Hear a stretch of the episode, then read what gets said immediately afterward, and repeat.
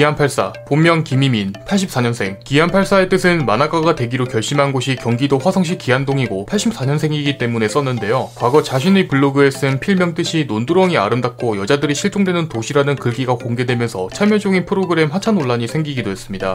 기안84의 어린 시절은 교복 입는 사립초등학교를 다녔을 정도로 부유했습니다. 하지만 IMF 사태로 인해 가정이 기울어지면서 부모님이 맞벌이를 하게 되는데요. 초등학생 때 갔던 소풍에서 유일하게 김밥을 혼자 사서 가는데 다 터져 있어서 서러운 마음에 울었다고 합니다. 그래서 이때의 기억은 만화 복화강에서 우기명의 어린 시절에 짧게나마 표현되기도 했습니다. DC 인사이드 카툰 연재 갤러리에서 자신의 의경 생활을 그린 웹툰 노병가로 데뷔했습니다. 과거 의경 내 구타와 가혹행위를 바탕으로 그린 철저한 현실 고증으로 인기를 얻었으며 이후 기안84 단편선으로 야후 카툰 세상에 연재했지만 야후가 망하면서 패션왕으로 네이버 웹툰 작가로 데뷔 지금의 기안84의 모태가 생성됐는데요. 참고로 기안 단편선에서 공개된 한 고등학교 에피소드가 패션왕의 모티브가 되었습니다. 만화 패션왕은 2011년부터 네이버에서 연재한 작품으로 연재 초기 사람들의 관심을 끌만한 학원물로 시작했지만 후반으로 갈수록 병맛 판타지로 이어지면서 많은 비판을 받았습니다. 우기명이 늑대인간으로 변하는 에피소드에서 장르가 완전히 바뀌어 버렸는데 당시 스토리 진행이 어려워 주인공을 멀리 보내버리기 위해 늑대인간으로 변신시켰다고 합니다. 하지만 해당 에피소드에는 18만 개의 악플이 달리면서 네이버 최다 악플 기록 보유자가 되었습니다. 영화 패션왕의 개봉일이 인터스텔라와 겹치면서 맞대결 신청이라는 기사가 뜰 정도로 화제를 모았지만 예매부터 흥행까지 모두 올 킬당했는데요. 이는 패션왕 25화에서도 패션왕 존망 확정이라는 짧은 에피소드로도 등장했습니다.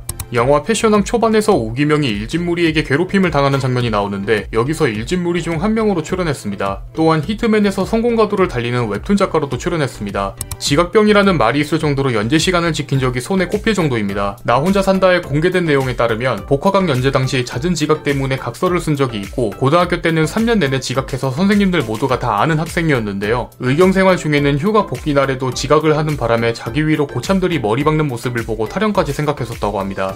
네이버 웹툰 김중고 대표는 기안84가 자주 지각하자 사무실에서 6개월간 지낼 것을 제안했는데 오히려 너무 적응하는 바람에 결국 쫓아냈습니다. 평소에도 외로움을 많이 타는 성격이라 사람들이 많은 사무실 분위기가 좋았고 숙식 포함 빨래까지 모두 해결할 수 있어서 최고의 주거 환경이었다고 합니다.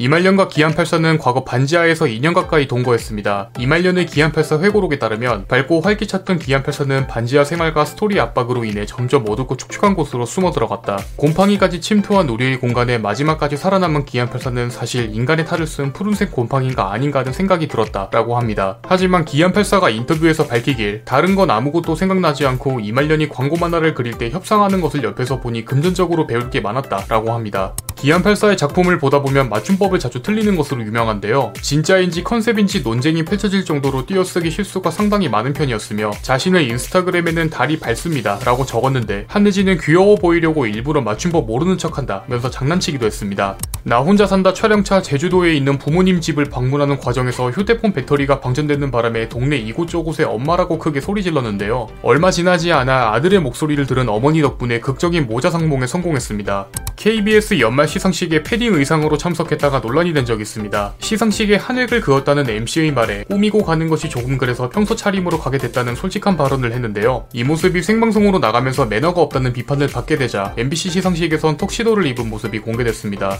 2019년 네이버 웹툰에서 공개한 자료에 따르면 네이버 정식 연재 작가 359명의 평균 연수익은 약 3억 1천만원 정도이며 기안84의 작품 랭킹과 소득 모두 상위권에 속한다고 합니다. 여기에 상위 22권 작가의 평균 연봉이 17억 원으로 공개됐 으며 20위 안에 속하는 외모지상주의 작가 박태준이 기안84와 연봉이 비슷하다고 밝힌 적이 있어 웹툰으로만 최소 10억 이상 여기에 각종 방송과 CF 등 부동산까지 합치면 최소 6, 70억 원 이상의 재산을 가지고 있는 것으로 추측됩니다. 주식회사 기안84라는 개인 사무실을 차렸습니다. 처음 직원 모집 공고를 낼 때 100명 정도의 입사 지원서를 받았는데 포트폴리오를 전혀 보지 않고 면접 때 모두 그림을 그리게 했다고 합니다. 면접자 대부분이 사람 하나 제대로 못 그리는 실력에 탈락하게 되고 그렇게 기안84는 최종적으로 5명을 뽑았으나 2명이 퇴사하는 바람에 현재는 3명과 일한다고 합니다. 쉐보레 크루즈 1세대와 아우디를 소유했었으나 좋은 차는 정이 안 간다는 독특한 철학 때문에 주행거리 16만 킬로미터의 중고차를 약 500만원에 구입했습니다. 이후 자신의 필명을 새기고 자체 페인팅을 입힌 아트카를 타고 다녔으며 실제 목격담으로는 생각보다 이쁘고 거부감이 들지 않는다고 합니다. 과거 방송에서 공개된 기안84의 지갑은 동양화가 그려진 가죽에 디자인보다는 가격이 마음에 들어서 2만원에 구입했다고 합니다. 이 지갑을 산 뒤부터 일도 잘 풀리고 돈도 잘 들어왔다고 밝혔으며 할머니께서 돈 들어 오는 지갑은 바꾸지 않는 것이라 들었기에 오랫동안 썼다고 합니다. 또한 지갑 안쪽에는 찾아주시면 10만원을 살해합니다 라는 글씨가 쓰여져 있었는데 이를 본 박나래는 지갑이 10만원을 안 하는데 손해 아니냐면서 되묻기도 했습니다. 참고로 이 지갑은 지금은 잃어버렸으며 아직도 애타게 찾고 있다고 합니다. 복화강의 완결을 그리면서 내가 나를 그리는 느낌이라고 표현했습니다. 복화강은 당시 급한 완결과 전개에 많은 비판을 받았지만 10년 동안 함께한 우기명은 나의 청춘 그 자체였고 고생만 한 우기명을 그나마 가장 행복한 상태로 보내줬다고 아쉬워 했는데요. 이에 주호민은 명확한 구성 없이 10년 동안 프리스타일 랩만 했다. 그동안 정말 고생 많았다고 위로했습니다. 인생 84라는 유튜브 채널을 운영 중입니다. 기안 84의 복학왕 연재 시기부터 현재 모습까지의 컨텐츠를 브이로그식으로 올리고 있으며 녹화일 기준 구독자는 36만 명입니다. 평소와 똑같은 모습 덕분에 돈 많은데 많은 줄 모르는 거지 같다. 그냥 인생이 컨텐츠다. 같은 반응을 주로 보이고 있습니다. 지금까지 태어난 김에 사는 남자 기안 84에 대해서 알아보았습니다. 항상 여러분에게 여러 인물을 알려주는 유튜버 봉시생 제이군이었습니다.